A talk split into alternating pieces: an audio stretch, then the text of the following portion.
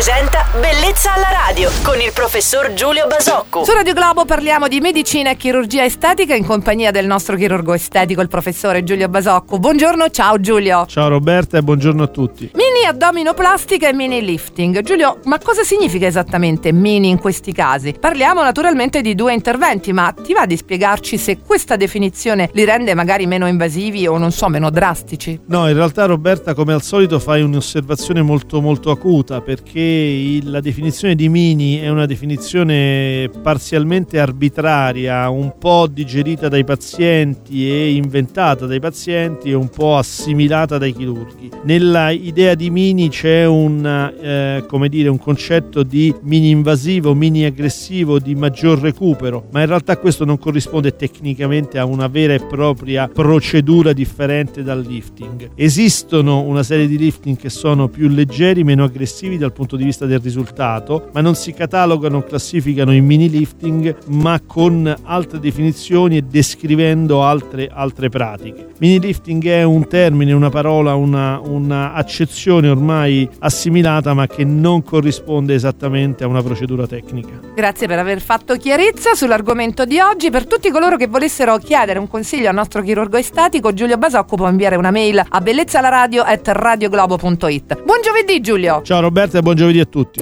Bellezza alla radio.